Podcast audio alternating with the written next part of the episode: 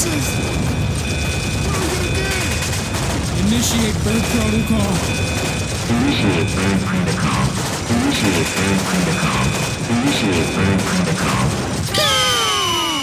What is good, ladies and gentlemen, friends and foes? Welcome to another episode of Bird Protocol. And um, today we're doing another new segment that we are uh, calling Winging It with the Bird Boys. Uh, you might be thinking, come on, dudes, we want the old Bird Protocol back. Well, I promise you, we're cooking up something heavy for our next episode slash episodes. Uh, and uh, and we we want to keep celebrating passing 100 episodes by introducing another um, kind of segmented uh, episode. So today we will be answering a set of three random questions on four captivating topics film, TV, music, and video games, uh, with the goal of leaving no stone unturned and no question unanswered. We're going to share our unfiltered thoughts, opinions, and maybe even run into a few surprises along the way. But this episode is all about winging it. No scripts, no rehearsals, just our unfiltered thoughts on the uh, questions that we'll be posing. We'll be exploring the silver screen, dissecting the latest TV shows, getting lost in the rhythm of music, and diving deep into the virtual worlds of gaming based on what we like and what we think. With each question, we'll be taking off on a spontaneous adventure, bringing you our raw, unscripted reactions and suggestions, and just generally having a bit more of a focused lazy bird. That's kind of the idea on it. Maybe later down the line, we might have some top five episodes. We might have some guests on, but we'll be expanding out the winging it style. This is just the first episode. Uh, so, whether you're a cinephile, TV addict, musician, or music enthusiast, or a gamer at heart, there's going to be something for everyone on this episode and on the winging it episodes. Uh, hopefully, you walk away with some new stuff to check out, maybe some suggestions or things you want to revisit after we uh, kind of put our degrees to use and our tastes, our, our palate, I guess. Anyway, I'm everyone's big homie palm reader, and as usual, I'm joined by my fellow bird boy Otis Morris. Otis, how's it hanging? Are you excited to try out this winging it with the Bird Boys style episode? Uh, yeah, I'm ready to wing it. I mean, I love wings. I love chicken wings. Uh, I like wings and things. Um, yeah, no. Uh, I'd see because you sent me the questions already. So like, we're not. f- It's not fully, you know, blind because I don't want to sit here and just be like, uh. I want to have some answers prepared. Although I didn't. I didn't sit at like and give it too much thought. I was just kind of like, okay, here are my definite answers that I definitely would say, like right off the cuff. And then, you know, there might be some others that, you know, while talking, I might stuff might pop in my head. There might be stuff that you say that, you know, then, you know, anyway. But so yeah, I'm excited to go through these uh questions and see uh where it goes. Because who knows? Maybe it might just take us off into some realm that we haven't been to before, or I don't know. Yeah, Or I mean, it's going to be be. I, you did. waters. You did totally like destroy the illusion there by saying that we looked at. I sent you the the uh, questions, but I did only send him to him last night, and and it was a cursory look. This is very much improv improvisational. Um, but for the first episode, uh, and and just in general, we don't want to be sitting around going, uh, uh, mm, uh. And since it's the first one, there's a little bit of uh, you know, we're figuring this out. So uh, as we Yeah. as we develop, uh, we'll figure out more ways to kind of um, incentivize uh, kind of immediate reactions and i- improv Mhm. improv answers. But for this one, we did uh, we did uh, share the questions, but we didn't discuss them. We've had no discuss discussion on these. I just No. sent them to him and was like, "This is what I'm gonna ask, and we're gonna talk about it." Um, Yeah. and so so it is really our uh, our kind of raw, immediate thoughts and unfiltered conversation on Mhm. these questions. Um, so let's get right into it, I guess. Let's uh let's let's jump into the film portion of uh this Okay. episode. So the first question I I posed was um who are some of your favorite film directors currently working and what makes their work stand out? Uh do you have a, an immediate answer? I mean, I know I have one for me. Um, but yeah, uh, because yeah, like my immediate answer currently is always Paul Thomas Anderson. That's always my dude, been my guy, never done anything bad ever. Everything he's done is amazing.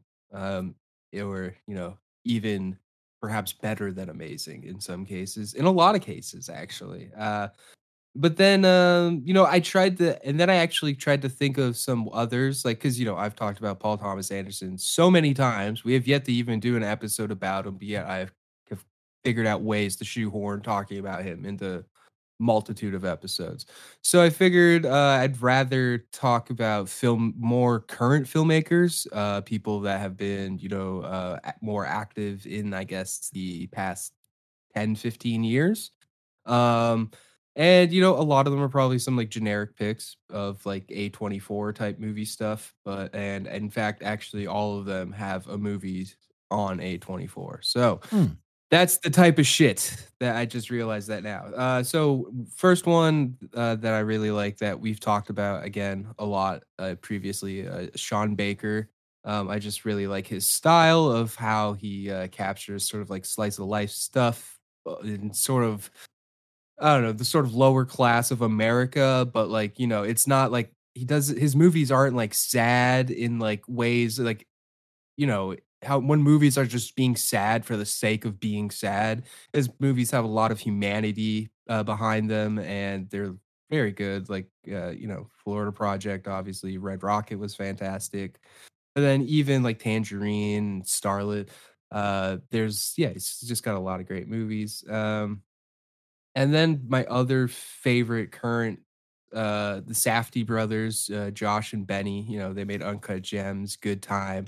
And then even one of their earlier films that I've watched recently, uh, Daddy Longlegs, is also pretty good. And even though it's very clearly on a much lower budget, it sort of still retains the high anxiety uh craziness that uh if you've seen their films that you've uh, probably have come to like. Um, uh, bu- bu- bu- bu- and then you know the other three we kind of talked about uh, a lot recently: Ari Aster, uh, Robert Eggers, Ti West. Uh, yeah, I really like what they're doing with horror.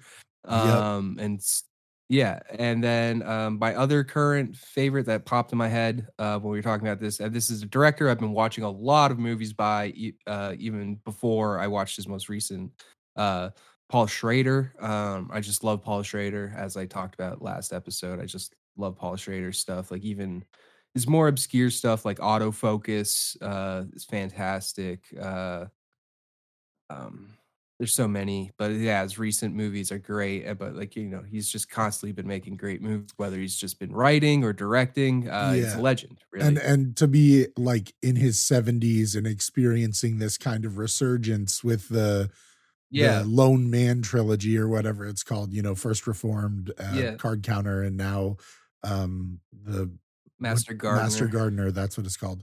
Yeah. Um uh which I haven't seen that one, but I have seen the other two and they're excellent. Mhm. Um yeah, I mean many of those are on my list as well.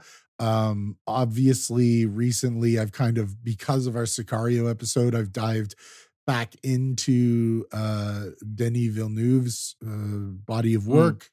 Rewatched Arrival, rewatched Sicario obviously, uh rewatched Yeah. Prisoners, um rewatched Blade Runner um 2049 and um excellent uh, like probably one of as far as like um kind of visual language and style um eh, top you know in the top uh uh uh, also uh, Ari Aster, obviously, um, and Mhm. uh, Robert Eggers, which you mentioned, both um, really, really kind of incredible stylistic directors for different reasons. Um, Robert Eggers is kind of bombastic with his choices, like The Lighthouse, The Witch, Mhm. um, even The Northman.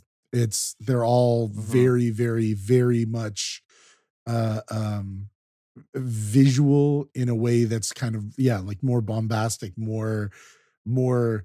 Uh, uh, he's not afraid to go there, whereas Ari Aster, although I haven't seen Beau is Afraid, and I, i'm sure that that's kind of like a visual whoa Yeah. but with him it's very- more it's about it's more about creating like these like human dread moments and Mm-hmm. tension in a different way but they're both kind of on the same wavelength but it's using kind of visual and cinematic language differently like if you compare something like midsommar to the lighthouse those are both movies that will mess with your mind and make you feel weird Mhm. but done differently you know Yeah. the lighthouse pays homage to a lot of like older kind of painters and things like that whereas you know the the and it's very dark chiaroscuro like very very high contrast shot in black and white like moment like weird stuff visually that's but you also with Ari Aster have that weird stuff visually with the kind of um mm, uh like the mushroom stuff and the the big Mhm. rituals and all that and it's all very bright and all very like in your face when the old people fall off the cliff and then the guy's head just blows up and you're like watching it. Yeah. it's you know it's very similar but very different. They're doing it through their own voice and i i love both of them. Ti west also very great. Um somebody that i did want to mention uh also is um now there's two of them that i really like uh they're both they're both gareth's um but gareth Oh yeah. uh Gareth Edwards, who directed Monsters, Godzilla, Rogue One, and uh soon to come The Creator.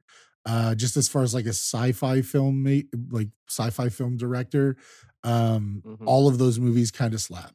Like I haven't seen The Creator Yeah. yet, so I don't know. But Monsters, the 2014 Godzilla, and Rogue One are all like bangers. Yeah. So um Uh, yeah, that Godzilla is so good. That's uh, definitely one of the best Godzilla movies. Just in general, it's just one of the best Godzilla movies ever. Uh, and then of course there is the other Gareth, Gareth, uh, Gareth Evans, who did the Raid, the Raid Two, Merantau, Apostle, and the upcoming Havoc film. Um, Mhm. and uh, he's just he's another guy who's just going going all out with with his kind of stylistic choices and the things that he's doing Yeah. and the choices that he's making. So like I appreciate both of them for different reasons. Um Gareth Edwards is more kind of co- cognizant of like science fiction tropes whereas Gareth Mhm. Evans uh is more kind of balls to the wall action horror um but still I mean Apostle is very much like a psychological horror film. Um anyway, both of them are great. All of the all of this all of the directors that we've mentioned and of course everybody else that's out there working right now there's tons and tons of great great filmmakers. Um but Yeah. those are just some people that came up when I asked the question. I don't know. Do you have any other thoughts? Um. No, no. There's others that I'm going to talk about, but then it also that ties into the other question, the following question. Oh, all right. So, we'll just get to the next uh the next question. It has question has changed slightly since I sent it to you, but what are some much Okay. watch must watch foreign language films and or foreign cinemas that someone who's interested in uh in film in general should check out? Um so why don't you answer your your answer and then I'll answer mine. Okay. Uh, so three. Uh, actually, that kind of works because that also ties into just general world cinemas that I like. Uh, so first one, um, I guess this kind of covers multiple languages because this man speaks multiple languages. Uh, Michael Haneke, uh, is one of my favorites. Uh, for various various reasons. Uh, just his camera choices, uh his the bleakness of his stories his uh the way he portrays violence as you know in various different ways like you see it all throughout his uh career um so it's like earliest ones the like seventh continent or benny's video and then my personal favorite funny games uh you can either watch the german or the english version and then you know the piano teacher which then i think that's in french and then uh you know then he remade uh funny games in English, if you don't like subtitles, there he went and remade the whole movie just for you, just for, your stupid head. He went and did it. Um, so yeah, I love Michael Haneke, but yeah, he has some movies in German, some in French. Uh, great, yeah, and uh, yeah, and then Amour or uh, Amour, I forget how the, I don't know how you pronounce that word, but uh, also a great movie. Um, uh, so that's you know French and German cinema. Uh, kind of that kind of comes out of that uh that new extremism from like the 90s where you got like Haneke, uh Gaspar Noé, uh uh, there's other directors, Leos Carax. Uh, yeah, there's a bunch of other people in there that I guess are part of that. I don't know, like Lars von Trier and stuff. But then he's also part of like a whole bunch of other different movements that happened in the 90s and whatnot in Europe. Um, other foreign language stuff and just cinema, I world cinema. I like uh Swedish cinema uh, specifically, and specifically Ruben Östlunds, who did um recently he did Triangle of Sadness, but uh his other movies All of them slap. uh I, I'm just yeah, butting the- in to say if you haven't checked out the his other films, um, which are oh, I know the Force names- Majeure Force Majeure, and, and The Square.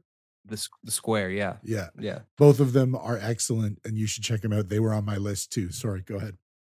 Yeah, yeah. If you're in like uh, you know, people have been really into like satires of like the super rich, like, you know, Glass Onion really big. Um, that fucking the menu was really big. And if you kind of like that sort of stuff that, you know, is smart, funny, and you know, stylish as well, uh, definitely look at his movies for sure.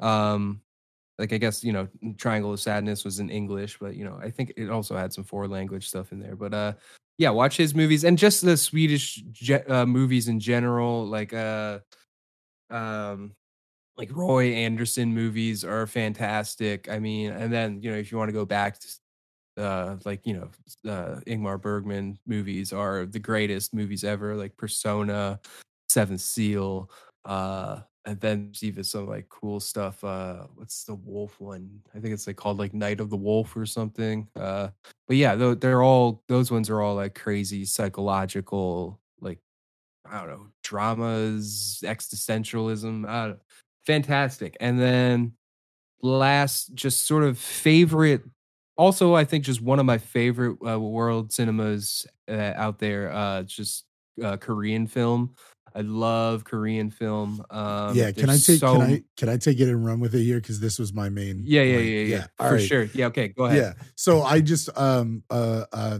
great great suggestions. Uh Ruben Östlund, fantastic. Um and uh you know Korean film if you haven't had a chance to really dig in to Korean film, one thing you're going to find the further back you go, you're going to find a lot of films that uh huge Hollywood films are based on. Uh, Reservoir Dogs, um, The Departed, uh, um, well, The Departed was uh, I think Hong Kong, but the, the, there's a Yes, sure. huge field of, and Hong Kong cinema is also awesome. Like I would say, any Asian cinema, Chinese cinema, um, um, uh, South Korean cinema, and Japanese cinema. Like if if you're looking for a place where you can go and it will feel familiar, but also kind of different to start as a jumping point, eh, like the kind of Pan Asian cinemas from that region are a great place. But South Korea, Mhm. especially, I mean, I love Japanese film, I love Chinese film, I love South Korean Yes. film. Um, but you have directors like Park Chan Wook, who who Yep. made uh, um, some of the most iconic uh, of films that that you know that have become hugely uh, influential over here. Um, uh, yeah got did old boy and yeah, stuff right old boy. ones? Yeah. Um, I'm just trying to see. There's old boy uh, and lady Snowpiercer. vengeance Yeah, um, just a lot of stuff that. well that snowpiercer was bong joon-ho um, I think he worked on. Uh, no, he. I think he worked on. Uh, it was it was. directed, but he he worked on it um, as well. Okay. Um, but yeah, Bong Bong Joon Ho is another one that has has obviously Oscar winning for Parasite, um, uh, with with um, Snowpiercer as well, Okja, uh, the the Snowpiercer TV show, The Host. Um, there's also some other films in general. Like I could list off a bunch of stuff, but like I saw The Devil. Um, you know, just like it, it, the list is extensive, and and I don't we don't want to wax wax you know pathetic here and just go through all these names. Yeah. Um, but South Korean uh, film, uh, South Korean Mm-hmm. Um, South Korean, like even the zombie movies from South Korea, Train Yeah. to Busan is a slapper. That movie goes stupid hard. Um, Is that South Korean? yes, it is. so. Yeah. Okay. I don't know why I thought that was like Taiwanese or something. I don't know. I don't know my Asian cities, but uh, Psy- Psychokinesis is another one that's really good. Um, A Tale of Two Sisters. yep. Yeah. Um, yeah. th- the whole, there's a whole bunch of South Korean horror films that are unreal. Absolutely. oh yeah, uh, not didn't even get and into a the, lot and a lot of them have been like uh adapt adapted to american and english movies but uh yeah no if you're into like crazy crazy horror movies south korea is a good place to check out Yeah, and on Netflix they have the show The Kingdom, which is a zombie show set in ancient Korea, which is wild. Um, The. Wailing uh, is another wild, um, wild drama Oh, yeah. horror thing. Um, yeah, there's a lot of cool. Yeah, there's a lot of cool stuff in in South Korea, um, and a lot of stuff that is kind of pushes the envelope for like old boy. Um, who yeah the the the final reveal of that movie is would it's I'm very surprised that they didn't change it for the Spike Lee remake. I mean, they did change it slightly, but the main crux of it, you know, uh him forcing him to have sex with his own daughter. Sorry, spoilers Mhm. um that's that's the kind of thing that that korean film kind of was getting away with for a long time like films like i saw the devil too which is gnarly um Mhm. it's it's south korea is a great place to they've got all kinds of stuff. They've got all kinds of genres. They've got family drama stuff too much like japan and china. And i mean you go back to to- if you want to get deep into like japanese like family drama go revisit some ozu films you know? Oh Tho- yeah. like there's a fan some fantastic ones. Yeah it's my personal Oh, go go-to is good morning. Oh the movie good morning by ozu great one it's just a fun family comedy and there's lots of poop jokes which i learned about that movie from uh like a michael cera criterion closet video which Damn. yeah that, and it's the movie's awesome check it out um yeah it's uh uh um there's some real good stuff in asian cinema and that's that was the whole point of it Mhm. the other film that i just wanted to bring up because it's absolutely insane um is a french film called uh brotherhood of the wolf um and and french director luc besson um just kind of like the the very gaudy kind of French uh mode of of filmmaking like Brotherhood of the Wolf is one of the wildest films ever Mhm. because it's just like Yeah. halfway through suddenly there are French wolf killing ninjas Mhm. like it starts the first half is like a is like a medieval drama and then all of a sudden there's these dudes in red trench coats that are just like flipping around. And it, and it becomes this like crazy bombastic like action horror movie. It's so wild. And then of course Lu- Luc Besson you know Fifth Element um yeah. All and Lucy and all of stuff. those and going you can go way back you know Leon the Professional and all that stuff. And those are all done in yeah, Hollywood but you know he has a large extensive filmography some good some not so good but um it's Mm-hmm. a very very French way about his filmmaking style and the choices he makes um anything else or should we move to the next one Uh, just one that actually just recent that just popped in my head. I don't know why, but I was just thinking another classic filmmaker, uh, Spanish filmmaker, uh, you know, king of surrealism, uh, Luis Buñuel. I don't know. For some reason, just the for some reason, the discreet charm of the bourgeoisie just popped into my head. Which you know, also, I guess that maybe it's because I was just thinking about Ruben Östlund again, and you know, so you know, Luis Buñuel and his parod like sort of parodies and uh, commentaries on like you know, upper class stuff and rich people. Um, yeah, if you want to watch his stuff, like his last three movies are kind of all touch upon that sort of stuff, and just yeah, if you like beautiful shot movies and want to look up something old, uh, look up uh Luis Buñuel. Well, Oh, movies, and, and some are in Spanish, some are in English, some are in French. It's all over the place too. and I just remembered one more that I wanted to shout out. It's from last year, uh, directed by Romain Gavras. Uh, it's a film called Athena. It's available on Netflix. It's a banger. Um, and it's very, very prescient and and and kind of it's a commentary on things that are happening in France, but things that are also happening in other parts of the world, uh, poverty, um, kind of radical radicalization, um, and and people being tired of of being kind of forced into living into living the life of poverty and crime and all this stuff. And it's, it's very, very, and it's really well shot. I, I said it on this episode that the the uh, kind of intro thing where it's this one long shot and they raid the police station and they steal a truck and the camera moves around outside the truck and goes in the truck and it follows them this whole escape thing leading to them going to the the kind of projects that they live in is crazy. It's like nuts. Uh so it's it's really good. It's another uh, french film um and uh if you're interested i would i would definitely check it out just v- because visually it's looks awesome. It's crazy. Um, but it was a good film as well. Um, so the next question I have is um, what are some thought provoking documentaries and how have they influenced your perspectives on real world issues? Uh, do you have any answers for that? Any thoughts? Um, I have well, I've particularly I have two favorite documentarians. Um, one Alex Gibney, who did the uh, the Enron documentary, which is fantastic. Uh, uh, Taxi to the Dark Side.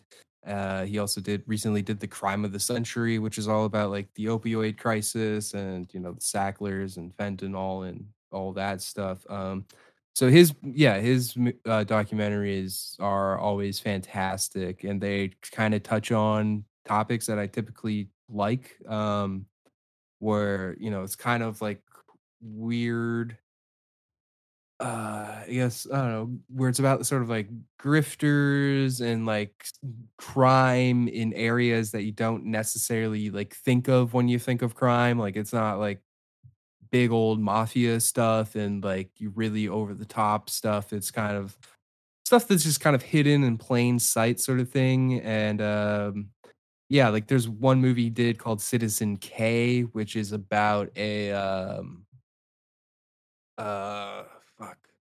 Uh forgetting all the words here. Uh, blah, blah, blah.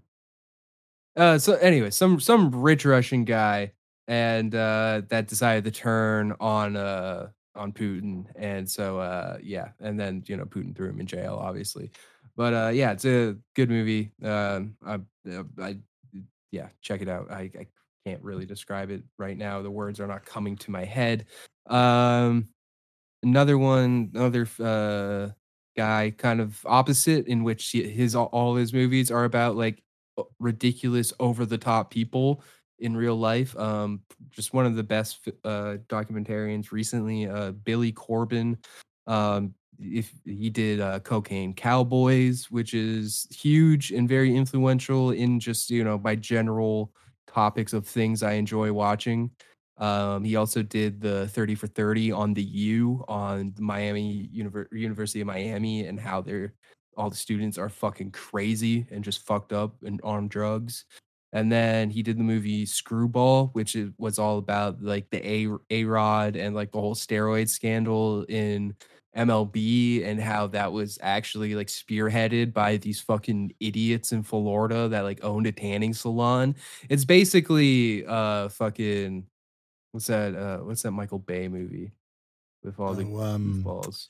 with The Rock and uh, Yeah, yeah, uh, that movie. Oh my god. But it's basically like that, but like the true version of that, even though I'm pretty sure that movie is also based on a true story. But uh yeah, but in that one, Billy Corben does a cool thing where he gets all like all the reenactments are acted out by children because it just kind of lends way to how ridiculous and you know insane the situation is. Um another favorite uh film uh documentarian uh Joe Berlinger he did the whole par- Paradise Lost on the uh like the West Memphis. So he did that whole HBO series about them where he followed them as like you know they were in jail and whatnot. He also did the Metallica some kind of monster Yep, yep. documentary, which is just fantastic. Just if you're interested in a band just like falling apart and yeah, making horrible music because you know the Saint Anger album is pretty bad. Specifically bad the album. snare. Whatever was going on with the snare there sucks. But uh yeah, some kind of monster, fantastic movie. um, sorry, just every time I think about it, I remember years and years ago when I was in high school and Saint Anger came out. And I remember we went to my friend's house and he was a huge Metallica fan. He started listening to it and he's like, Did they record this in a tin can? Like, what's wrong? Yeah. he's so mad yeah, about they it. did. Um, all right, well, I got a couple. Um, if you're into film, Oh. oh, sorry, go ahead. It just yeah, and then he also did the Cecil Hotel documentary, which I think is an incredibly misunderstood documentary because it's actually making fun of web sleuths and people that get way too into true crime. And I think a lot of people did not get that reading in that movie. And then also, if you feel like ruining everyone's life, uh, just show them Dear Zachary, and I will not tell you anything more about that movie. Just watch it. Right. Okay. Well, yeah, um, uh, if you're into film, a great documentary that came out uh, a couple years ago in 2019, Memory: The Origins of Alien. Uh, really, really dives deep into kind of the making of that film, how it came about, and also set design and all this stuff. It's really cool, um, and uh, and also talks a lot about Ridley Scott uh, and and um, H.R. Giger and, and and everybody who was involved in it. It's directed by Alexandre O. Philippe, uh, and um, it's it's good. It's a good time uh, if you if you're into to film and also if you like the Alien franchise. Very much uh, enjoyed that quite a bit.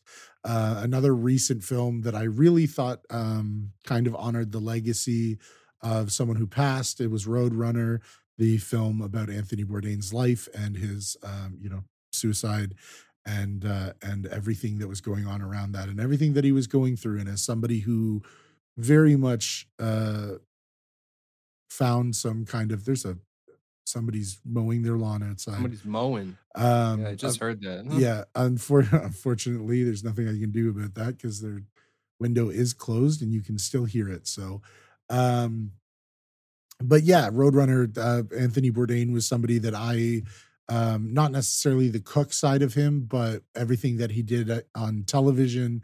Uh, and I did read his books, um, and I found his writing to be quite, um, quite interesting and, and really good.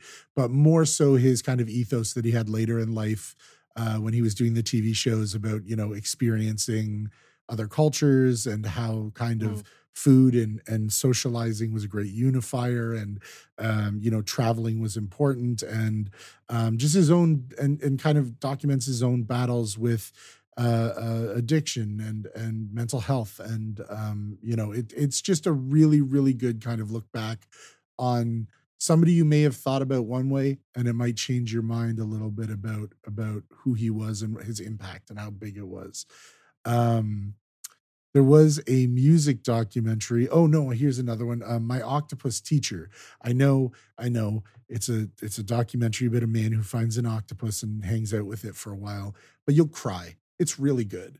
And i watched it and i was like i don't think i'm going to be into this. And at the end both my mom and i were there just oh my god the octopus. Um so you know if you're in for something that's really heartwarming and kind of existential and also has some beautiful underwater shots and also teaches you a lot about octopus octopi um the, it's a it's a really really uh, uh fantastic um and a little bit more lighthearted uh, and emotional documentary if you don't want to watch some true crime stuff.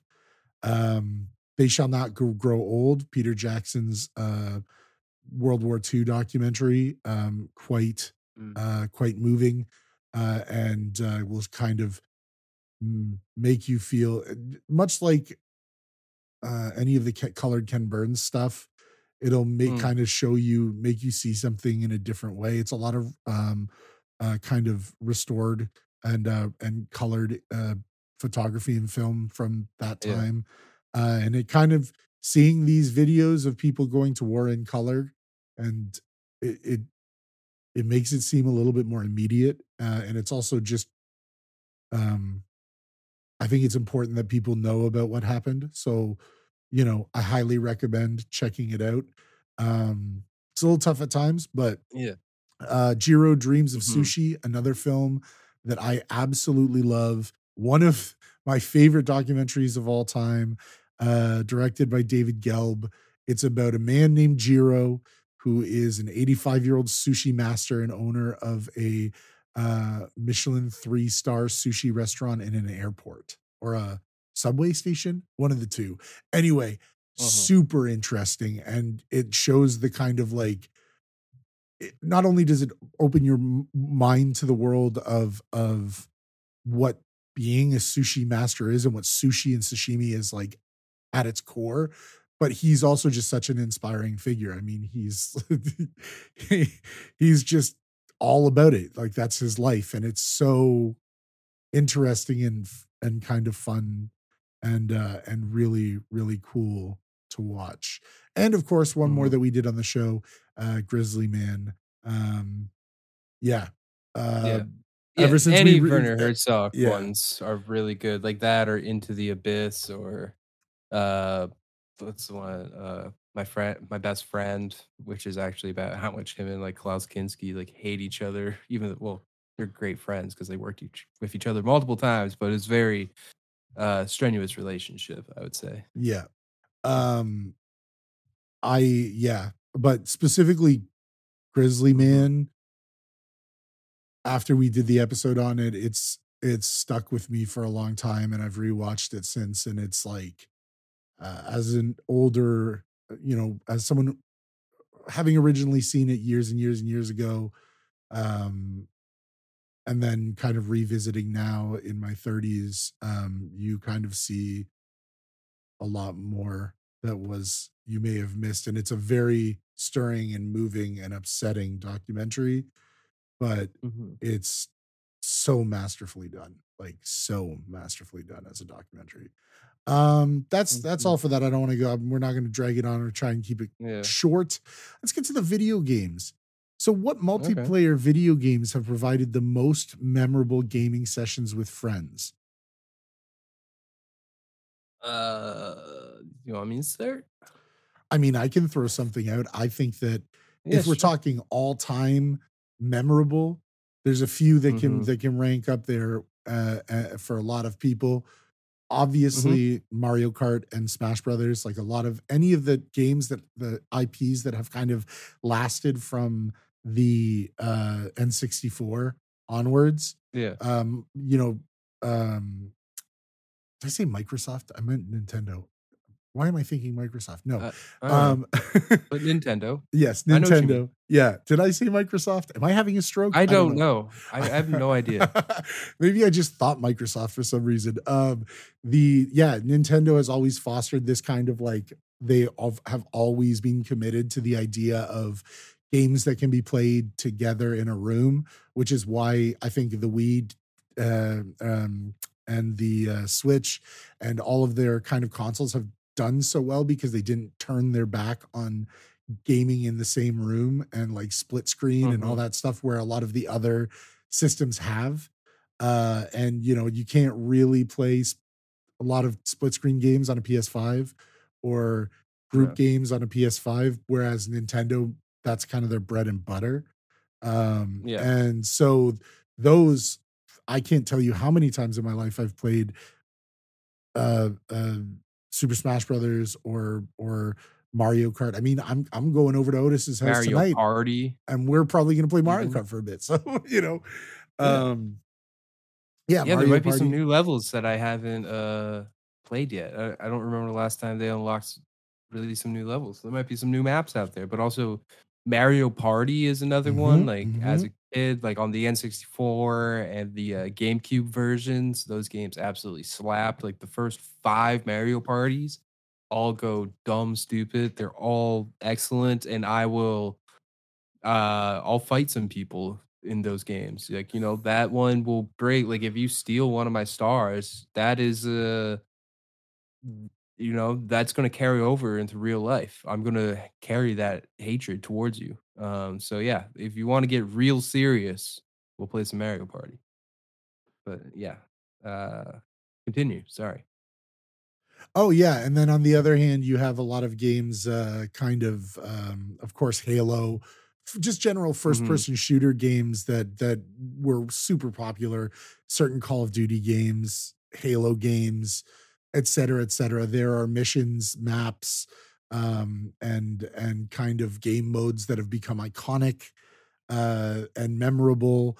Um, you know, Black Ops Two, the the the yacht, uh, and and Mhm. you know zombies and all the different game modes and types. I really enjoy um uh, uh or have enjoyed those and i think those brought about a lot of really memorable gaming sessions with friends um and uh you know right now we play a lot of rocket league and simple games like that Yeah. have actually taken a really strong hold on things you can play online with people fall guys rocket league a lot of the epic games stuff even fortnite to a degree i think those have all become kind of uh, uh memorable as well plus you know you've got a lot of the mmo games um that were i mean they're still big but there was a period of time where mmo like online rpgs were huge uh, and i'm sure there are plenty of people that would probably uh you know come and show up with pitchforks and uh torches if we neglected to mention things like world of warcraft and stuff like that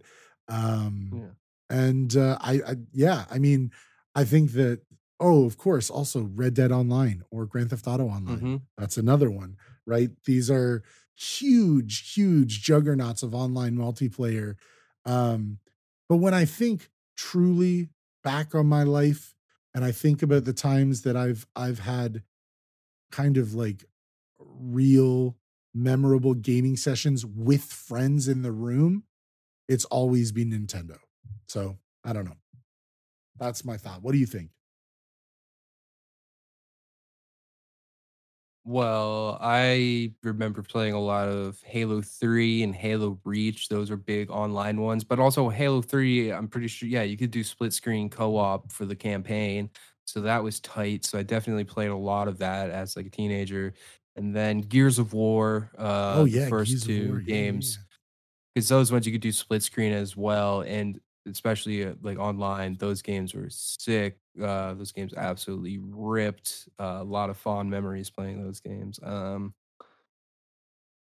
also, a big one for me uh, was just a big party game as well with my friends in high school. Like we often get very drunk uh, and uh, play Guitar Hero. That was a Oh yeah, big, yeah, yeah, big yeah. move, dude. Guitar Hero at the party was amazing. Uh, I have a very fond memory of watching Steve um trying to play a game.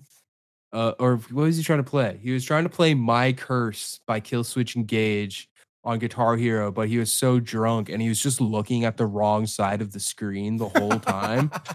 and he was just playing it wrong because like he was on like medium and I was on like expert, and he was just like trying to play my version, and he's like, "Yo, what the fuck, man? Why is this so hard? This is a medium. Like, what the fuck?"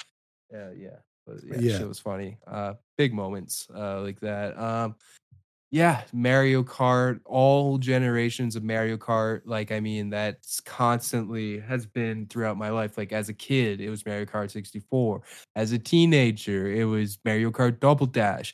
In university, it was Mario Kart Wii. Now it's Mario Kart 8. Like, Mario Kart's just always been there. Um, uh, what are other ones? Uh, StarCraft. Played some StarCraft. Uh, Yeah, no, multiplayer games and, like, especially now, like, don't really do many multiplayer games outside of, you know, Rocket League and Battlefield, in which, like, I'm not very good at either, so, um, I mean, in high school, I was really good at Battlefield one of was the Bad Company games. I love those, uh, Battlefield Battlefield Bad Company 2, that was, like, one of my, uh, big multiplayer games, Yeah, um Battlefield, uh, Yeah. would also be on my list. Okay, what's the next one here? Um, Yeah. let's fire these ones off quickly because, you know, people can just go play them. What are some of your favorite Yeah. immersive video game worlds and what's makes what makes them so captivating? Um, I would say probably the most immersive video game world that I've played for me is Red Dead 2. I think that that y Mhm. when you really, really get into it and start paying attention to it, the weather system, the animals, the various things that you can do, the, um, various types of missions you can run, the, uh, uh you can customize your character in so many different ways, the poker, the, um, I I'm sure I just said fishing already, but the fishing, the Yeah. the the moonshine Yeah. shacks, the everything, and and then the fact that it runs on a real enclosed ecosystem, like, it's pretty close to the Matrix, Mhm. you know? You you you Yeah. can go and find animals and and and make take 'em t skins to the trapper and make clothes, like, it's just it's super, super engrossing, especially when you take a minute and you step back and look at the map is very big, there's all different types of ecosystems and and landscapes, and it's kinda beautiful, and, you know, like, it's it's it's a real banger for me, so that's what I I could say hundreds of more, but anything that works in that way, like, anything that's really thoughtful about it, you know, even to to a degree, Cyberpunk, um, things we've talked Mhm. about on the those are 2 things we've talked about on the podcast, but really good world building and and kind of, uh, in-game immersive world that, uh, uh Mhm. a another one, a recent one that I think is even though the the enemy types are somewhat recycled, uh, just the world itself and the actual school, Hogwarts Legacy, um, Mhm. is very much like it draws you into that world and you feel like you're actually there, and, uh, and so that's what, like, a stamp to me is, like, you feel like you're actually there, and you feel like there are things that you can find around every corner, and you can see you know, that's the kind of stuff I like. So those are some examples. I could go back to old games too, you know, like, when I was come when I was growing up, the the Elder Scrolls games are a great example of that, Yeah. um, or, you know, even games like I remember I was absolutely enamored with the world of Fable, you know, like, uh, I thought Fable that is tight, yeah. Fable was tight, um, but now I think the reason why I'm focusing on more modern stuff is because now we're really at a point where it's like, we're getting to that thing where it's like an encapsulated world, like, it's like a matrix that you Mhm. enter. So a lot of the stuff that are coming out recently, even things like The Last of Us or, um, Horizon Zero Dawn and Forbidden West, like, a lot of thought is being put into building out those those kind of immersive worlds, and I love it. So, uh, those are some Yeah. examples, I don't know. I yeah, th those all fantastic ones. I mean, Red Dead Redemption was at the top of my list, so yeah, absolutely back everything you said on that. Um, ones that 'cause I was trying to think of ones that build out great worlds that aren't necessarily, you know, huge worlds, like, they're not RPG level, big, huge level worlds that you can go anywhere and have, you know, entirely different ecosystems and stuff, but, uh, something like all the, uh, the Batman, the Arkham Asylum, Mhm, Arkham mhm. City Mhm. uh, Even Spider Arkham Knight, all Spy the Spider-Man one too, there's the Spider-Man game did that that kind of Mhm. it's a smaller map, but it feels alive. Yeah, or it yeah. feels yeah. like Batman Arkham Asylum is so great because uh you know it has you feel like you're at Arkham Asylum and there's all these it includes so much background lore and like some stuff like isn't so explicit and so like if you know if you're a huge Batman fan there's like a bunch of different easter eggs and things like that that you can find and then you know just the way that they uh they're you know how they did the enemies and how you know how just how they built it out the world and how you can explore. It's just yeah it's very cool. I mean those games are kind of like they're 10 years old now but like they kind of really also influence like a lot of how games like build their worlds out now. Um another personal favorite um just all of them in general, uh, just the God of War series, uh, you know, the old Greek ones, the way they incorporated all the different Greek mythology and their, you know, in the locations and their enemies and, you know, just all the way. And then now doing it with uh, Norse mythology and, uh, yeah, it's just great. And, you know, those are games that, you know, I constantly just want to go back and explore.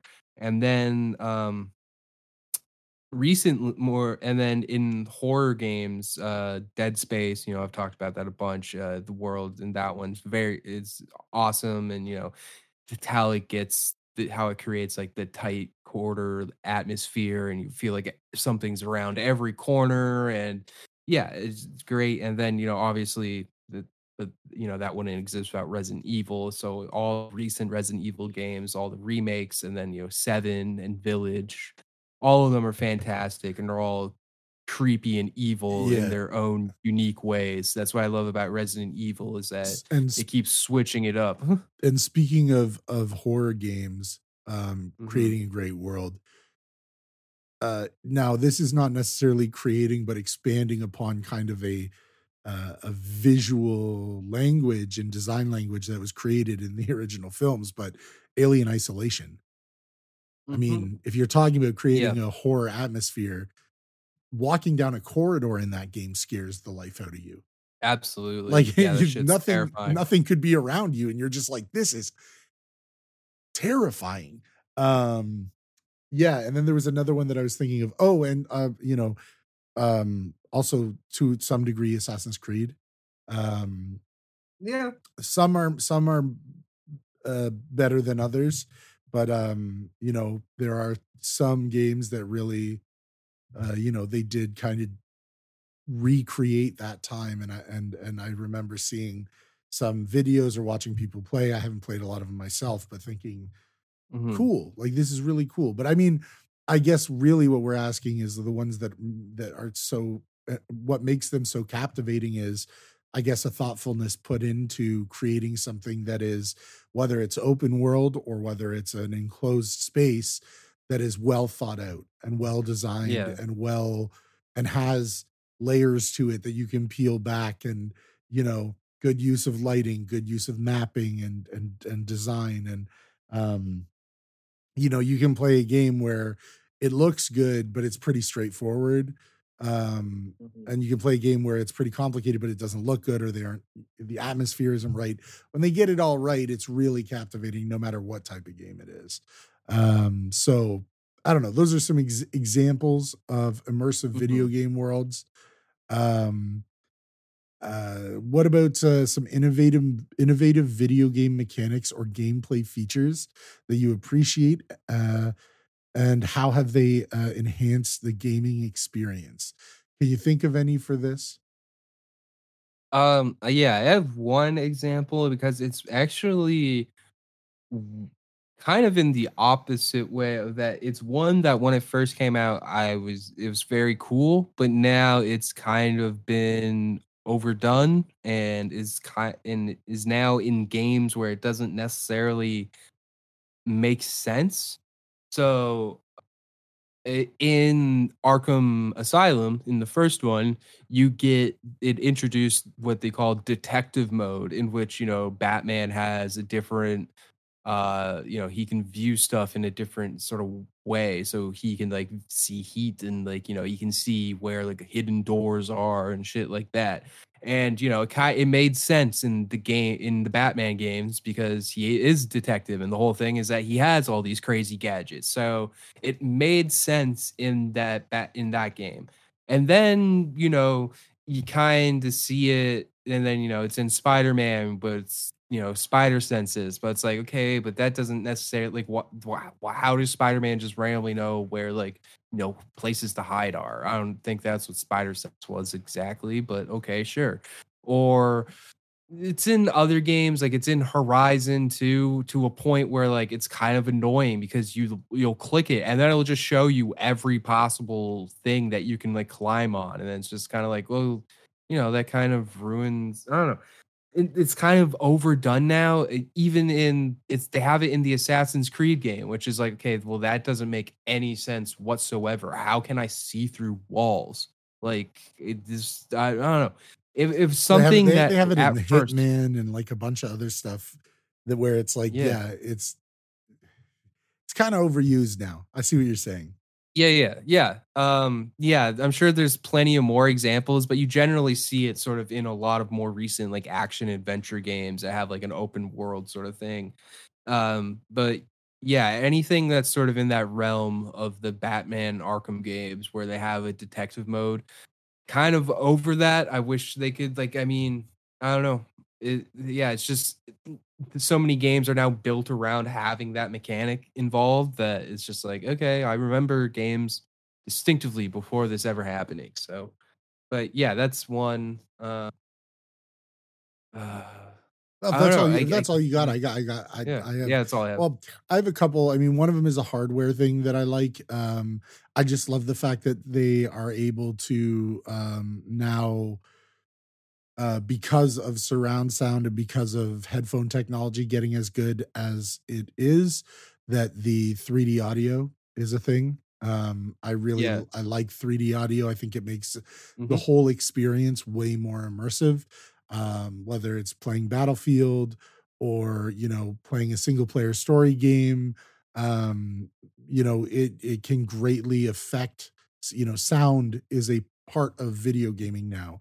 It used to be that sound was just you know one kind of aspect of it, but not necessarily the yeah you know something that is so important for bringing you into the gaming world which goes back to our last question about you know Im- immersive video game world sound design and that's something you said with Mhm. dead space that the sound design was horrifying uh Yeah. and and and uh, uh, alien isolation is another example great sound design uh, and having the ability to wear these these headphones or have sound systems that uh, can articulate those that space and make you feel like you're in it um, with 3D audio is chef's kiss. Um, yeah but then on top of that, I mean, one thing that I think is on the Nintendo side that really changed the game was their um the Wii remote and the mo- motion uh you know integrating motion um Yeah. into the controller uh which gave a really unique experience for people who played um Nintendo Wii or Switch or anything you know you you can play these games where you your motion um affects how it's being played and that's been recreated to some degree with the PlayStation and Xbox and all that uh but really they took that from VR and uh and Yeah. and I mean it's developed quite a quite a ways now um but uh I think that that was super cool I remember playing Wii Sports and you know uh um it added a level of gaming experience that uh, wasn't there before. I think it was super Mhm. um innovative. I mean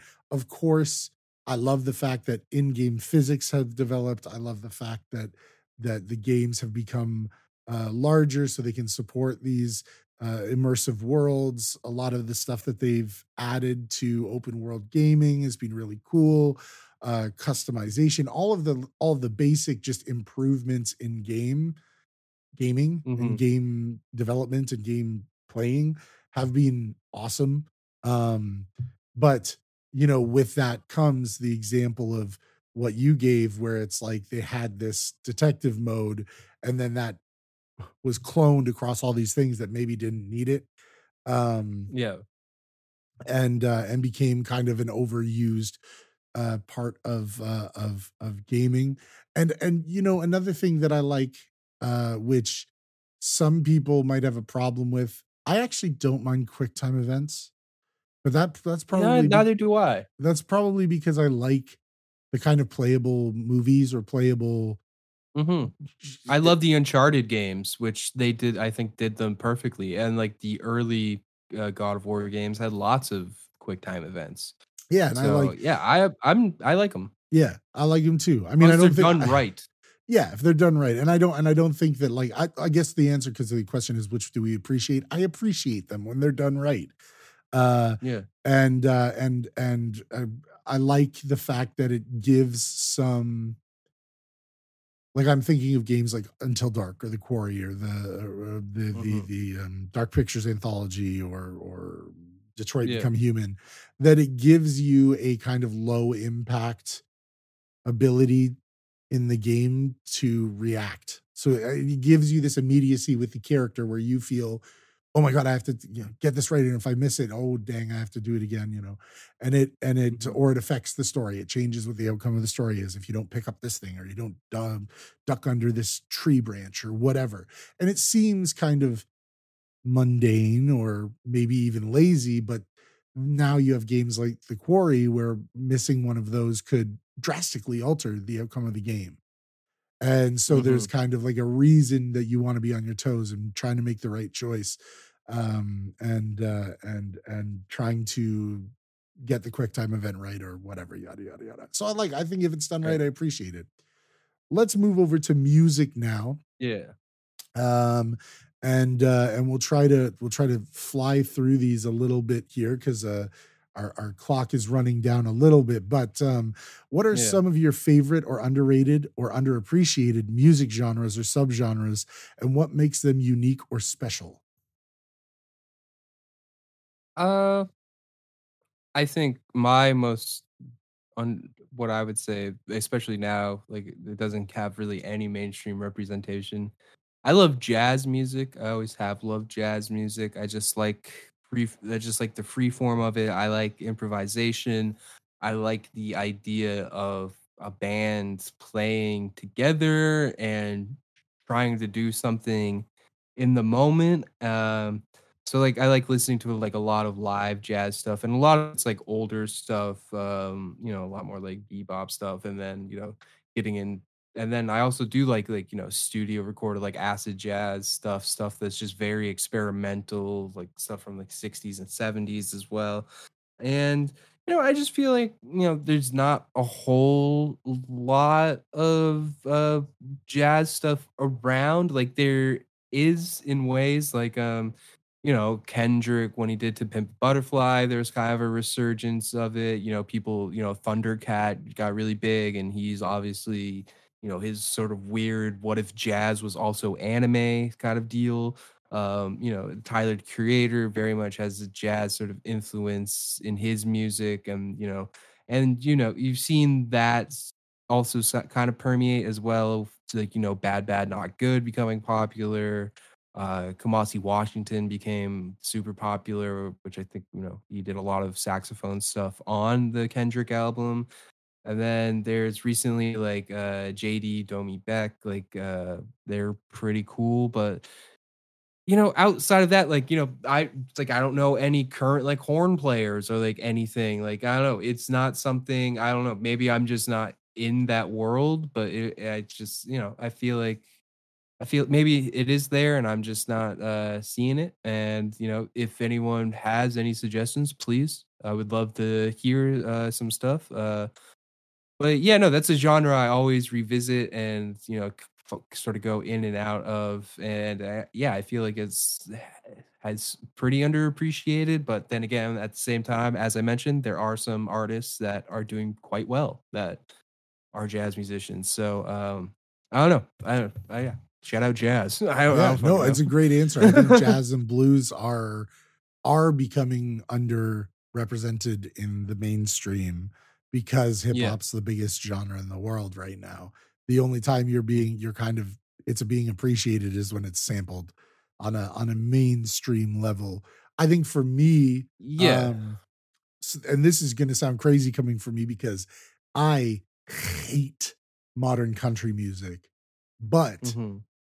and i feel like this was done by modern the modernization of country music and the kind of creation of hip hop and uh sorry is that offensive i don't know um and uh and kind of like the? Fl- florida georgia lineification of everything Um, yeah, yeah, yeah. The, the red truckification. yeah of- the the the uh you know beer for my horsesification of everything um i think but but old country like americana roots rock is yeah.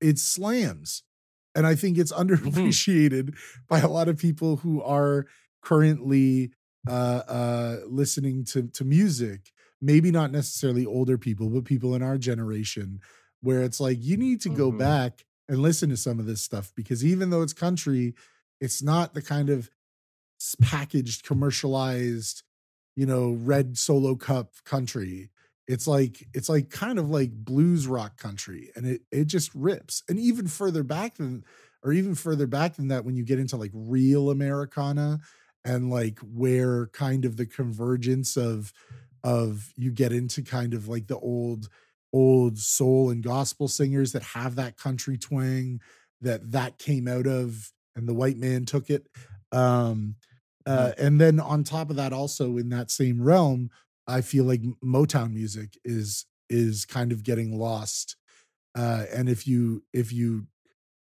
if you have not go and listen to some you know stevie wonder you know like go and listen to because it's excellent it's Yeah. Go to church. yeah go go to church um so those are some genres that i feel like maybe are getting like not as much shine as they should mostly because i Mhm. don't think anybody's carrying that torch there are some people like like bruno mars 24 karat magic heavily influenced by the motown sound um yeah.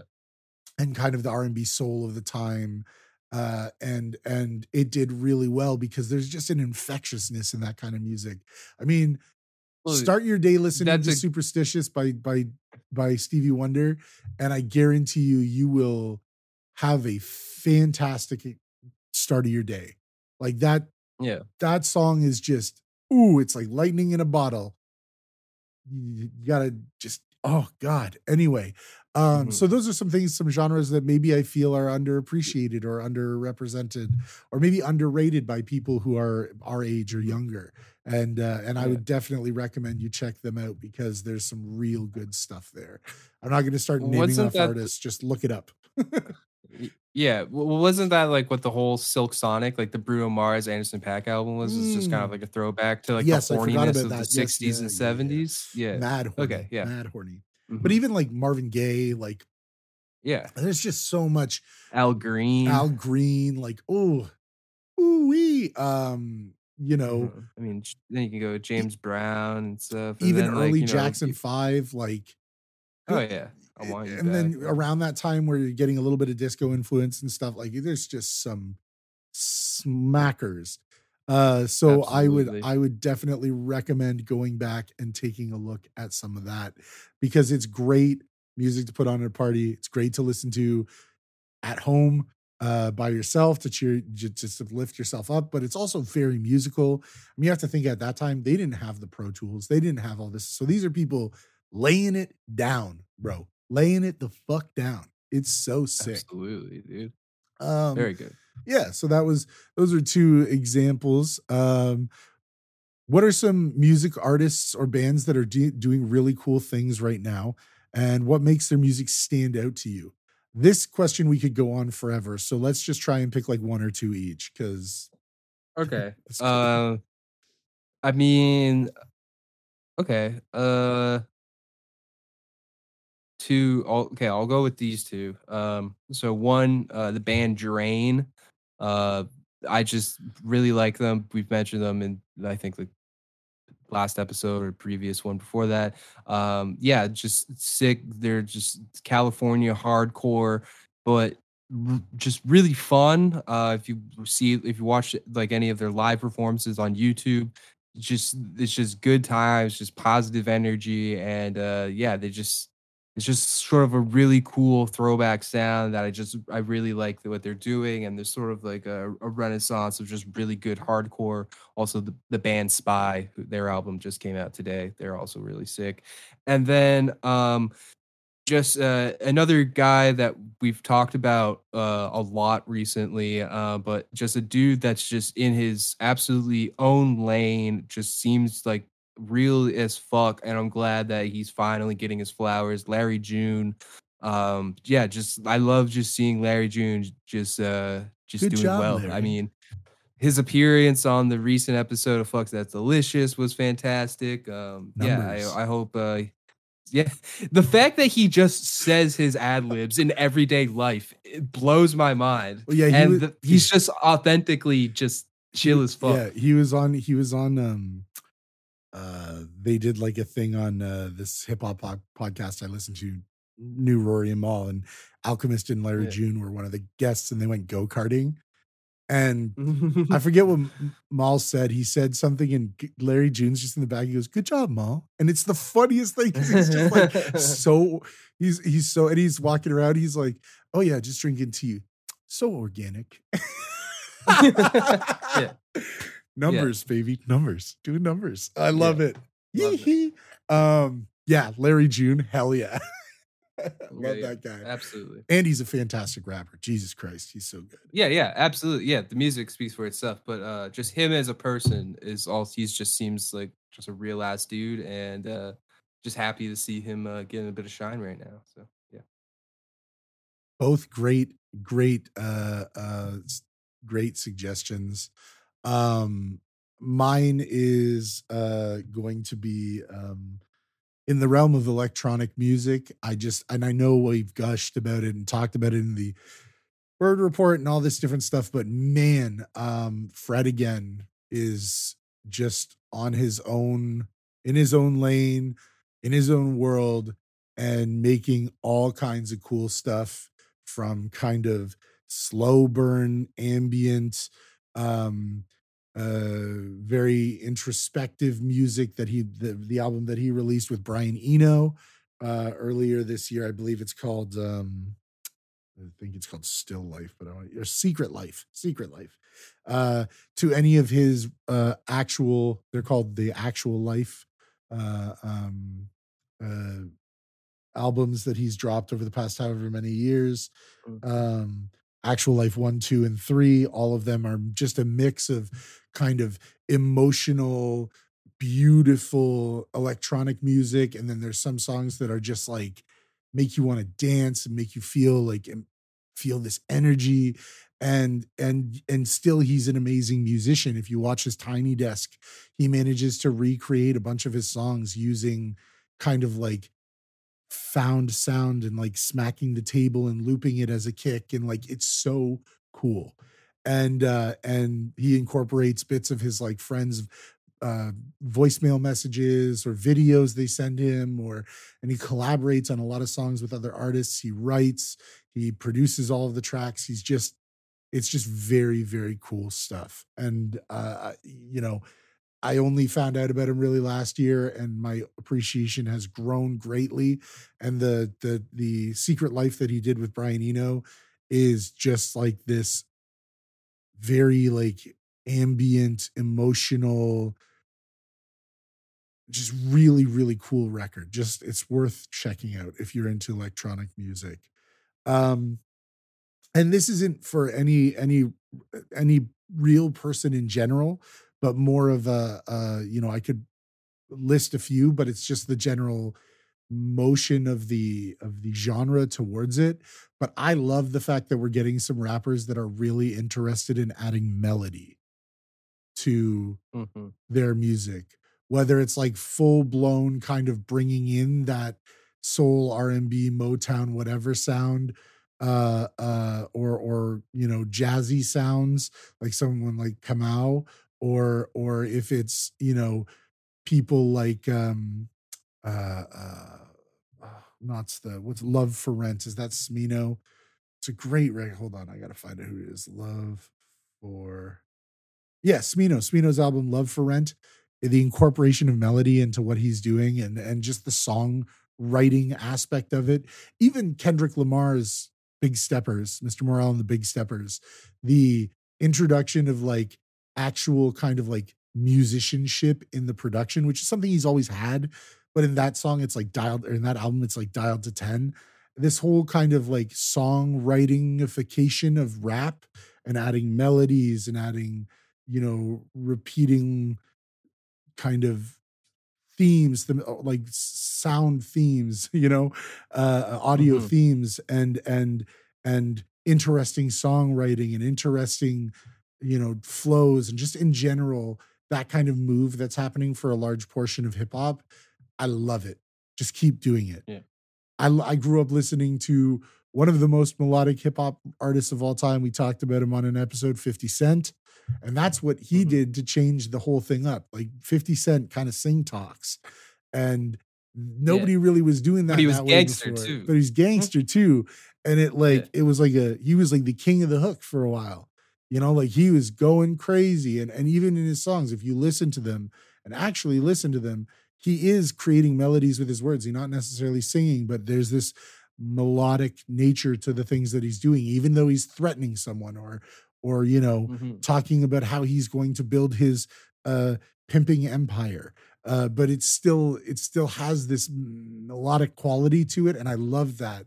And we we moved away from that a little bit, and especially in the era of the fast rapping, where people, you know, it's it it, Mhm. it kind of got taken away. You can take your time with it and play with the sounds, and you know, create kind of melodies or or repeating motifs or whatever. And I love the Mhm. fact that that's coming back, and it's coming back kind of across the board. You've seen it in people like Chance, you've seen it in Smino, Kendrick, um, you know, even even people like Anderson, Anderson Paak, like you know what I mean. So Yeah. just love it. I love the fact that that It's, yeah, it's there.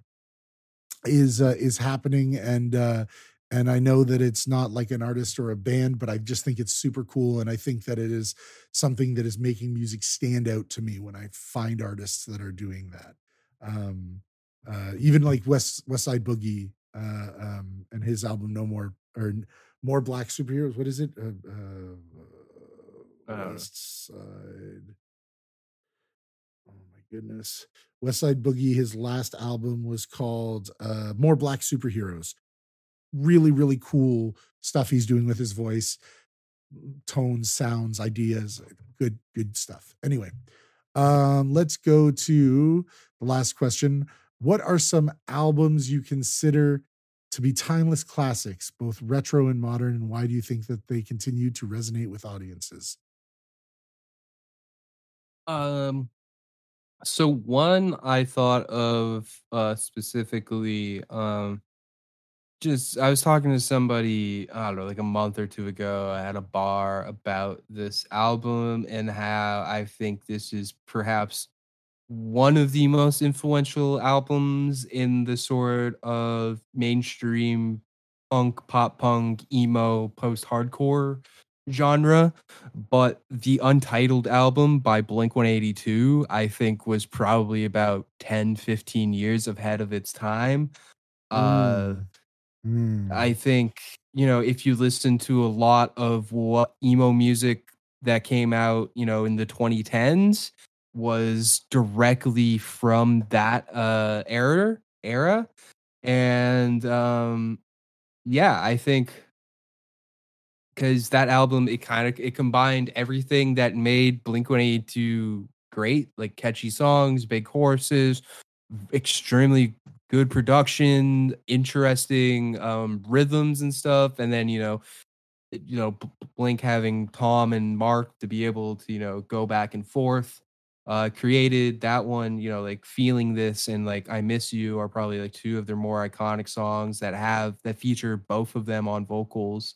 And yeah, I just think like stuff like that that lent way to like, you know, bands like The Used, My Chemical Romance becoming really popular because it was a darker album, you know. And then, you know, obviously you saw next year, like the year after that, you saw Green Day, they came out with American Idiot. They decided to go fully, you know, mature or whatever. But I think that album, you know, definitely was a huge influence for a lot of alternative emo pop punk music that came out years later.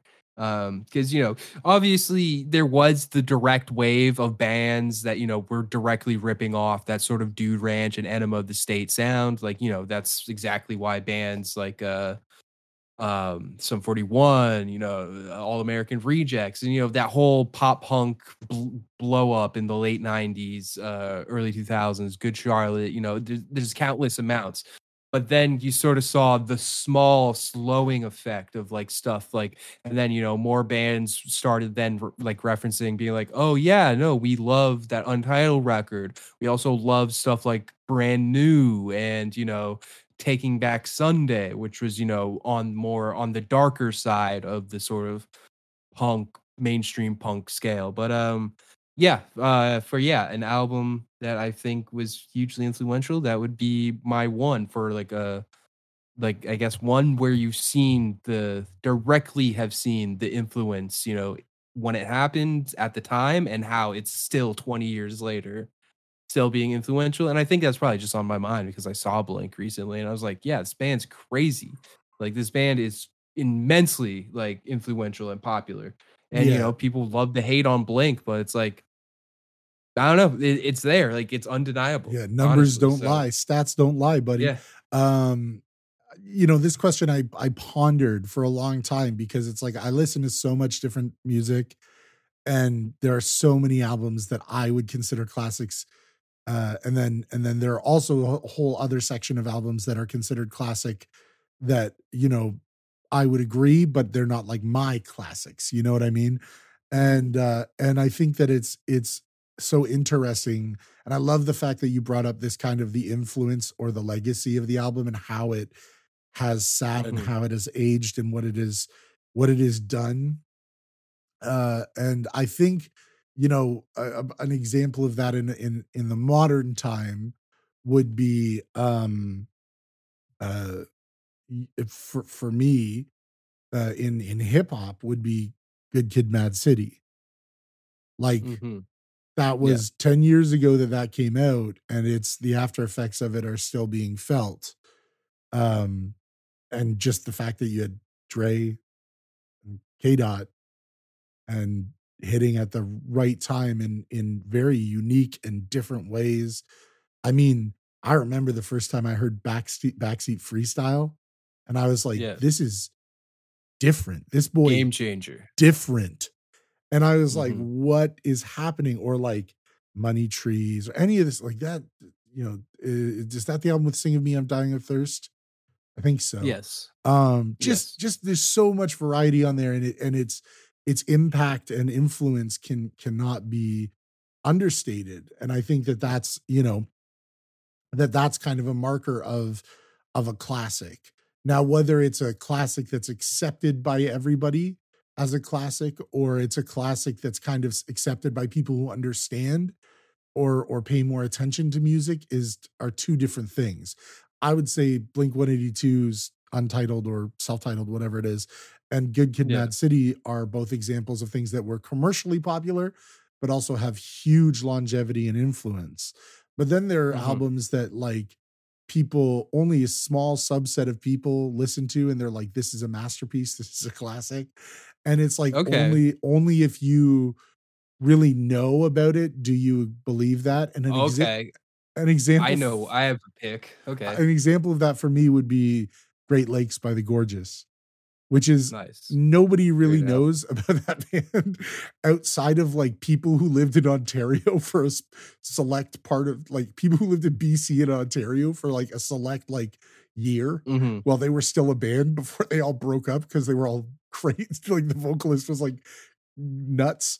Um but as far as like Canadian hardcore goes uh, a lot of the things that they did in that band were really interesting. The scales that they used the kind of songwriting that they used the in the kind of his vocal the vocal stylings of the vocalist were very different um and there was some a lot of like clean vocals thrown in there but they weren't over processed very raw.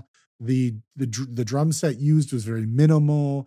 The kind of content and lyrical stuff was was very very visceral introspective commentary on themselves and on society. And it's just a genuinely canadian release. And a lot of the band members Mhm. were indigenous people um and they incorporated that in their art. It's to me great lakes is like if you like metalcore, hardcore, heavy music, and you you are and you you haven't heard them, listen to this album. They only dropped that album in one single, and still to me miles ahead from a bunch of other people uh at that time and and just in general. And i don't think they ever i mean they were signed to distort. They they they were on the way up but it wasn't they never reached that level where you know everybody i knew loved them well everybody i knew loved them because we were all into that music but like Yeah. it wasn't like uh you know like an alexis on fire or a Cancer Bats yeah, where there was crossover. Yeah. it's it's it, they they they were very much just it's like a hidden gem and to further prove that point i played the album great lakes in my car while i was traveling with uh uh uh, uh cody up at my cottage and i i didn't Mhm. realize it was in the cd player i just pressed play and i thought it was a hip-hop mixtape that i had but it was great lakes and i was going to turn it off and he goes no no no no no. What is this?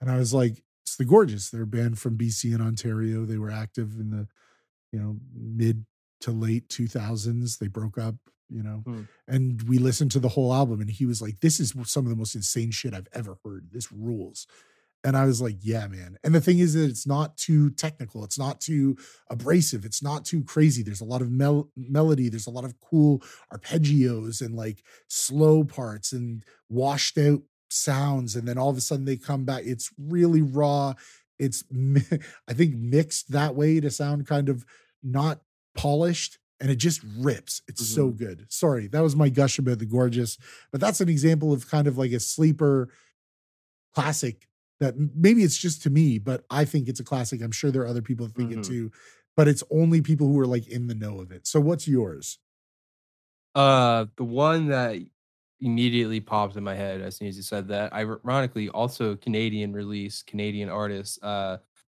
Chad, his album TSOL, uh, front to back, one of the best hip hop records out there. Uh, Shad? just- yeah, Shad. yeah shad sorry you broke Yeah. you you you it kind of there's a sound in the background that sounded like you said chad and i just wanted to clarify n- for listeners shad Shad. s-h-a-d Shad. shad Yeah, Shad, his album TSOL, fantastic. Like so many good songs on it. Yeah, I get it. Uh Rose Garden, uh uh good name, um telephone. Yeah, there's so many good songs on that album front to back and like that was also because that album just hit me at a time specifically when I was like, you know, really into my sort of like I don't know, sort of like I guess backpack rap. I don't know what it I don't know what it was called, what you would have called it at the time, but like, you know, early Kanye, Common, Dilated Peoples, that that sort of wave. Like uh, you know what I'm talking about? There uh Lupe Fiasco.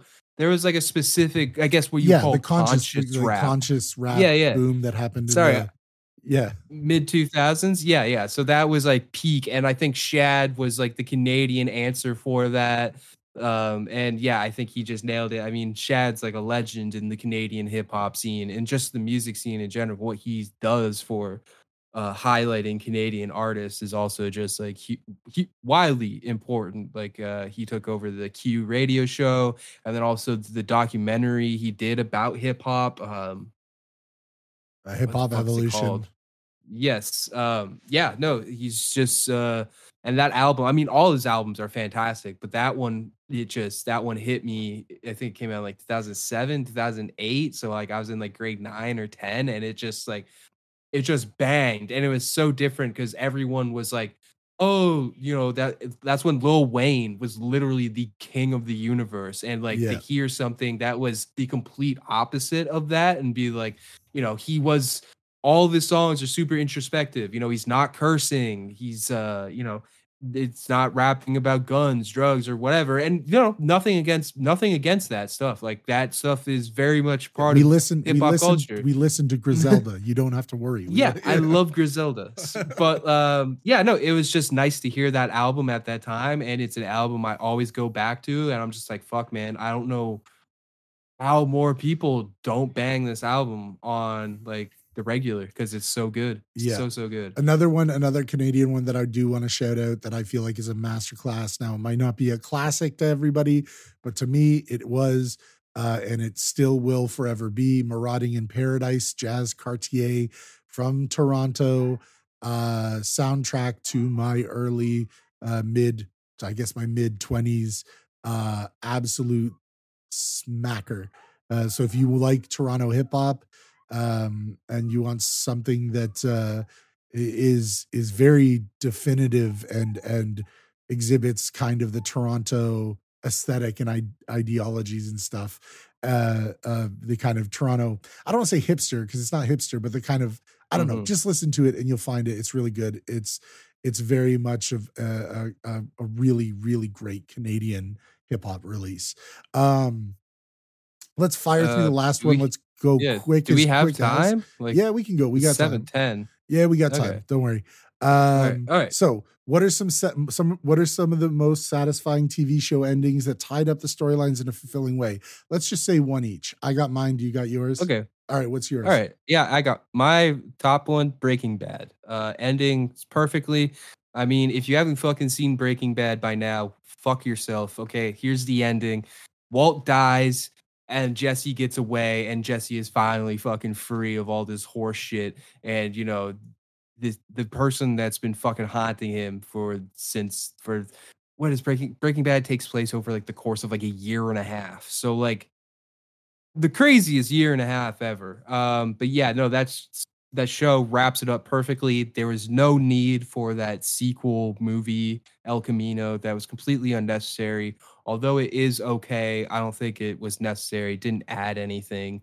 And uh yeah, I think that was just a cash in. But no, the story ends perfectly within the five seasons that exists. I mean, I'm sure with what they do with Better Call Saul is fantastic. I haven't seen all of Better Call Saul, but I'm not sure how much it actually goes into Breaking Bad. But Breaking Bad on its own, perfect. Ends fantastic.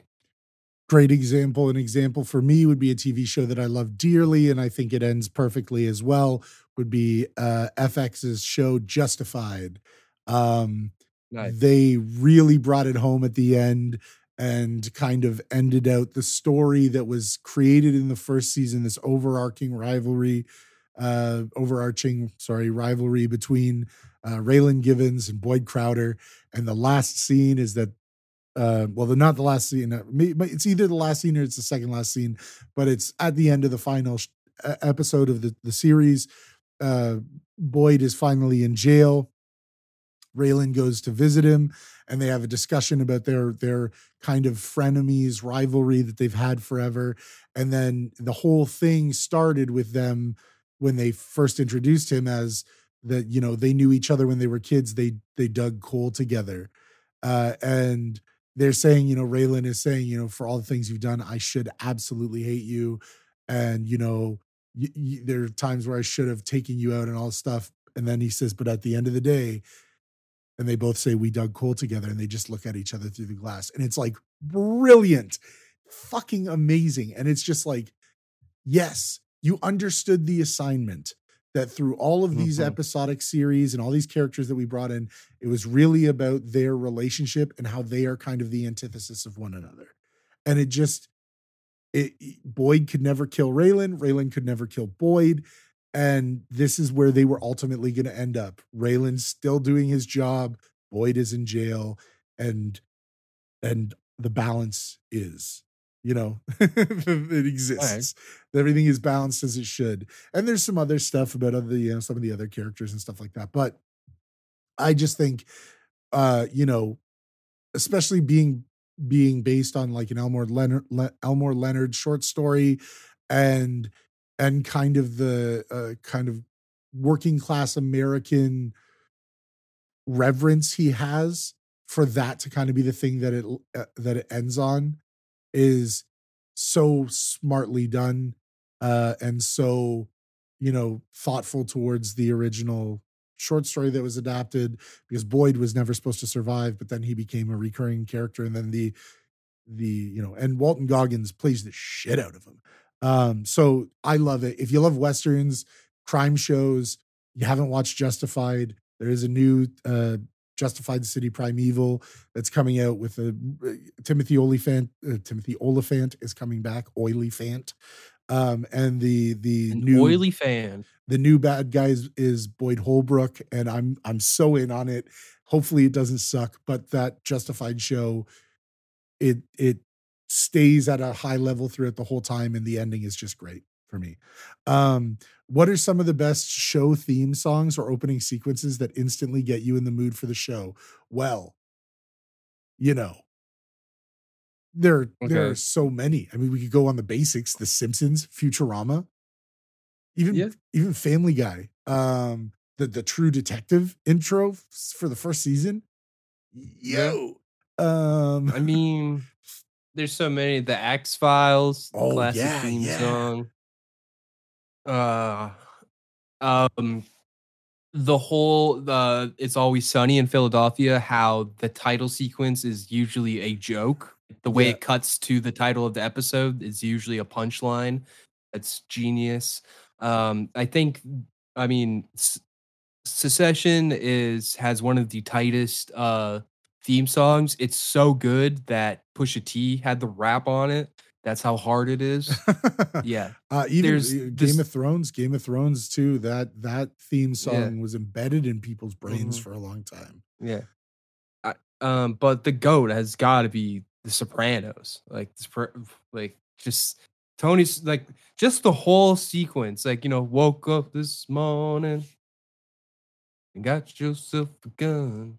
I mean, the whole song and just Tony driving through New Jersey and then him pulling into the house. It's just, uh, just the most perfect theme song, I think, and opening uh sequence. Um, but yeah, no, the ones you mentioned, like The Simpsons and Futurama, are also classics for the included gags, like the visual gags, yeah.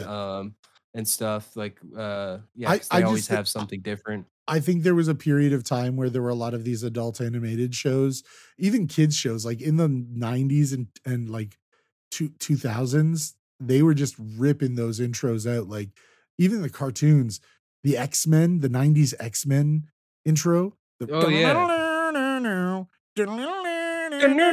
it's so sick. Um, or the Spider Man uh, one, which is like Yeah. radioactive Spider one, Or the Yeah. Batman, the animated series theme. incredible, Hard. incredible. Um, uh, and we- yeah, there's there's crazy ones. yeah, and we've the seen, Office, the, yeah, The Office, Office, theme that's song great the, in the. American version that was sick. What was even sicker was when Devil Wear- the, the Devil Wears Prada would use that as their intro song, and they would go into a breakdown that they later then used as an actual song. Very tight. Love that. Mm. There's just a, there's a Um, lot of there's a lot of good ones. We don't have to we don't have to ruminate on it because No. we are running out of time here. The last Yeah. question is: What are some underrated or underappreciated TV shows you think deserve more recognition? Is there anything that you had written down for this? Um, the one I wrote down just because it is uh recent. Um, uh, I wrote down Barry. Uh, just because I think, especially it had its finale the same night as Succession, and I think it was greatly overshadowed by Succession, which also had a perfect ending. Succession's ending was perfect. Um, Barry also had a perfect ending as well. I think in that it works so well in doing everything that it wanted to do of that you know it's a satire of hollywood it's sort of a satire of people's lust for violence in television shows and in their entertainment and just the way it wrapped up the series did it so well that last season so many interesting things but um it really just shows how much of a master Bill Hader is at like dark comedy. He really understands the line that you have to tiptoe to be such a good satire while also being good at what you are cuz like you know it's the Hollywood show about you know about the ridiculousness and absurdity of Hollywood while also being absurd, but you know, is never, you know, it's it, it all it's always on point with what it's doing. And I think that show was just fantastic. It's one that I want to restart again. And then uh, the other obvious one that I think of all the time of because it still amazes me that that show ever even got made. It still it was fucking Hannibal. I don't know what I don't Yeah. know who Bryan Fuller caught on the day he pitched that to fucking CBS, and they're like, okay, so it's going to be extremely gory, violent, dark cannibalism. Yeah, you can have 8 p.m. on Wednesday.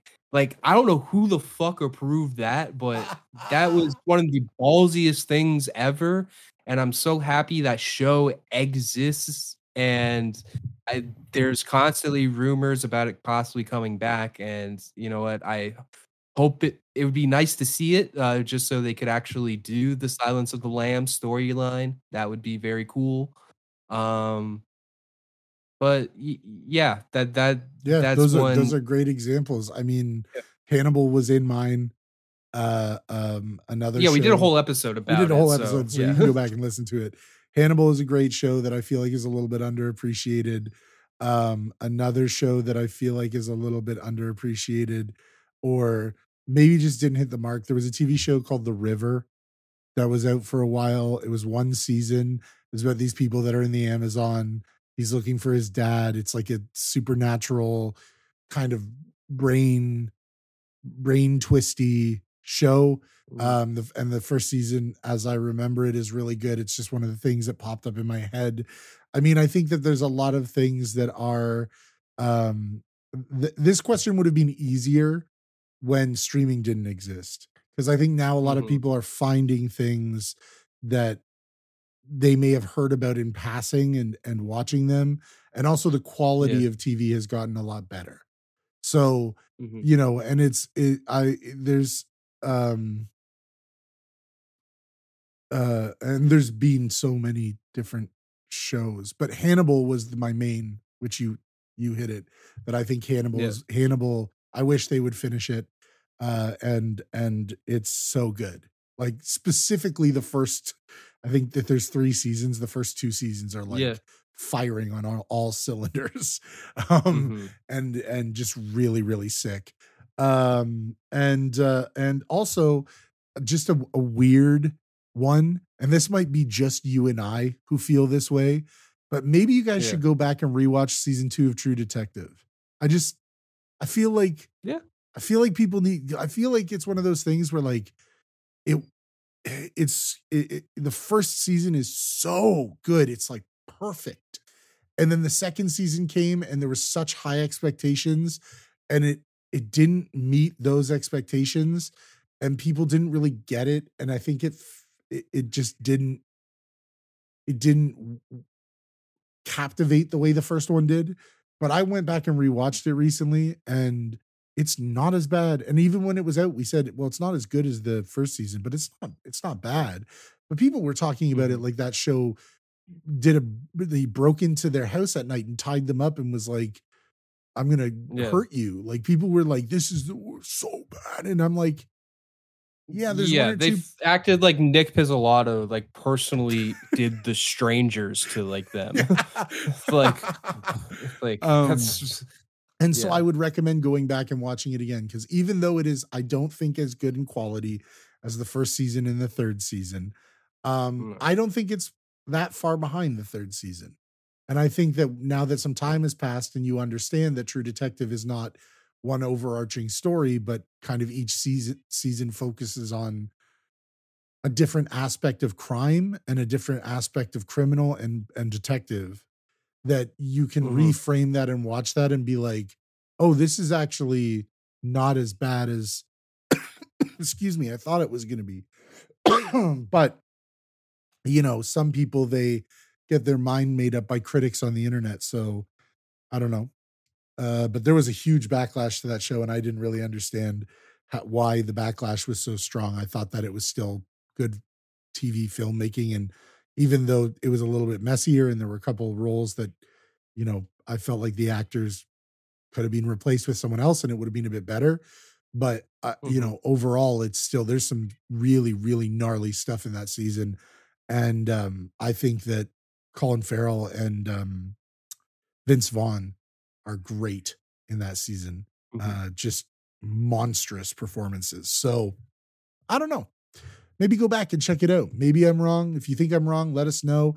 We're at the end of the episode today, so uh, you know we'll we'll we'll remind you guys. Well, first, thanks for listening and and thanks for rocking with Yeah. us. If you want to get uh, in contact with us, there's going to be a uh, a little thing underneath on Spotify where you can uh, you know send in something if you have some. Uh, uh, you know thoughts suggestions uh, or you you have you want to disagree or agree um, or add your own voice to the conversation you can also send us an email birdprotocol at gmail.com or you can hit us up on our social medias i'm uh, at p-a-l-m-r-e-a-d-r that's palm reader without the last e on instagram where can they find Mhm. you Uh, you follow me on Instagram as well, uh, Otis Morris Dude. And then, um, if you are, if you're any listeners out there on the East Coast, specifically Nova Scotia area, um, I guess uh, Regicide and Snowblinded, both the movies I worked on in the previous years, are going on tour together as like a double feature. And the first uh, screenings are out on the East Coast in Amherst, Nova Scotia and those that's on or they're yeah they're showing on june 23rd and 24th and tickets are available now so if there's any east coast listeners that are in nova scotia uh, check that out. Yeah, and support uh, the boy. yeah yeah i'll have more details as you know the movies make their way across um like you know they'll i'm sure they'll be coming through ontario and uh you know i'll let you know about those ones because i think you know we probably have more centralized listeners here in ontario. But uh, i just figured i'd put that out there in case there are any people or if you just happen to be in nova scotia at the end of june there are movies playing and you can go see them for $18 yeah go check him out. Support the boy as i said. Um yeah so Mhm. if you have any thoughts on any of the questions you have answers you want to uh you know you you you have some thoughts on any of the questions we asked uh don't hesitate to hit us up if uh, if your your messages are interesting or your questions that you have for us or our additions that you have are interesting we will read them on the next episode. Um yeah so this was the first winging it episode. Uh uh, we're giving it a try um i think this was good because it gives me a couple couple ideas on how to streamline this a little bit more. Um and of course there will be other kind of other styles of winging it. Well we'll do some top fives or whatever some list episodes or you know but we're just trying to give you a little bit of variety in the content that we give you uh and also getting a chance to talk about some of the things that maybe we uh wouldn't have normally if we're doing a kind of uh, a regular episode on one film or one game or whatever. Uh and so hopefully you enjoyed uh and we'll see you again next week. Remember to initiate the protocol and uh we'll see you soon. Peace. Peace out